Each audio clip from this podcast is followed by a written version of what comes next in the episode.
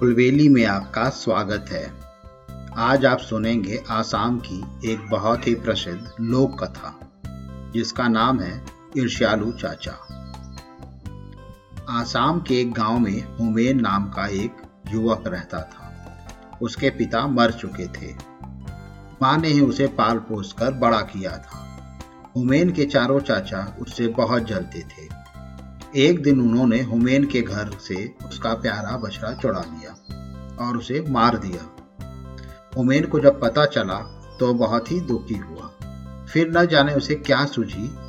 बछड़े का सर काट कर शेष शरीर को दफना दिया। पास के गाँव में एक ब्राह्मण रहता था। बछड़े का कटा सर उसके आँगन में छिपाकर हुमेन ने ब्राह्मण से कहा, आपके घर से तो गौमास की बदबू आ रही है। ब्राह्मण गरज कर बोला, असंभव। यदि ऐसा है तो मुझे गाय का मांस ढूंढ कर दिखाओ। उमेन ने बछड़े का सिर उसके आगे ले आके रख दिया। ब्राह्मण के तो होश उड़ गए। उसने होमेन को बहुत सा धन दिया, ताकि वो इस बारे में गाँव वालों को कुछ न बताए।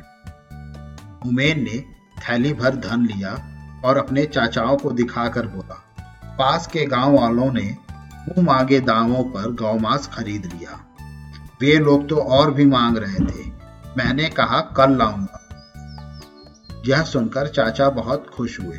उन सबने भी अपने अपने गाय के बछड़े मार डाले और उनका मांस पड़ोस वाले गाँव में ले गए।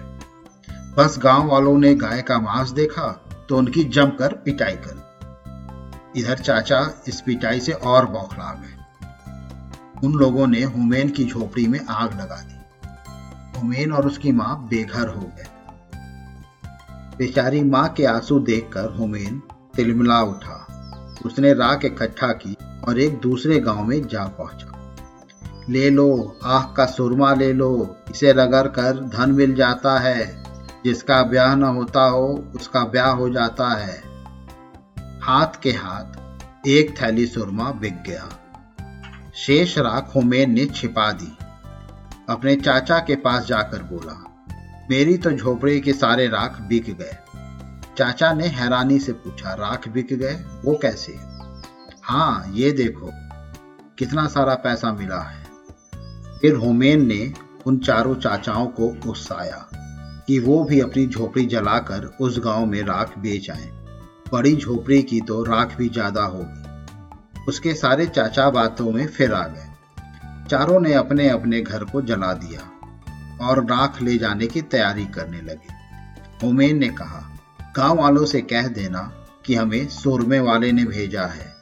जो ही चारों गाँव में पहुँचे और सुरमे वाले का नाम लिया तो सारा गाँव उनके पास पहुँच गया। देखते ही देखते लाठियाँ उन पर बरसने लगी। बेचारे पीछते पीछते घर लौटे। चारों ने गुस्से के मारे हुमेन को मारने की योजना बना उन्होंने हुमेन को नदी किनारे रस्सी से बांधा और खुद खाना खाने घर चले गए। उनके जाते ही वहाँ एक सौदागर गुजरा। उसने हुमेन से पूछा, क्यों भाई, तुम्हें यहाँ क्यों बांधा हुआ है? हुमेन ने बताया, जी मेरे चाचा, मेरी शादी एक बहुत ही खूबसूरत लड़की से करना चाहते हैं। मेरे मना करने पर मुझे बाँध दिया। सौदागर बोला, मैं शादी कर लेता हूँ उस लड़की से। ऐसा हो सकता है। हुमेन ने कहा हाँ। और हुमेन ने झट से उसे बांधा और उसका घोड़ा लेकर रफू चक्कर हो गया। चारों चाचा खा पीकर लेट गए। आलस के मारे उठा न गया। पिटाई के कारण उनका अंग अंग दर्द हो रहा था। नौकर से बोले, जा तू हुमेन को नदी में फेंका हमसे तो उठा नहीं जाता। नौकर भी कम नहीं था।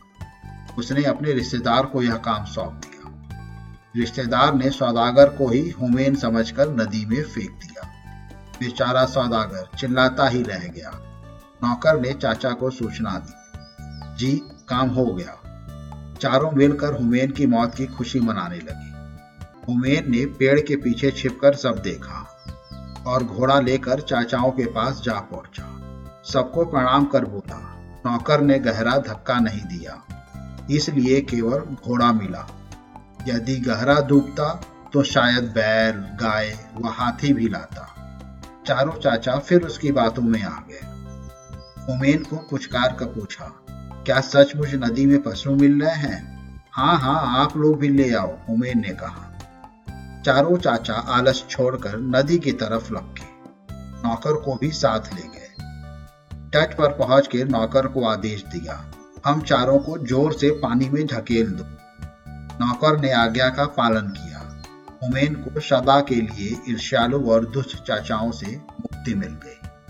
मुझे उम्मीद है आपको ये कहानी पसंद आई होगी। ऐसी ही और कहानी सुनने के लिए हमारे चैनल को लाइक और सब्सक्राइब करें।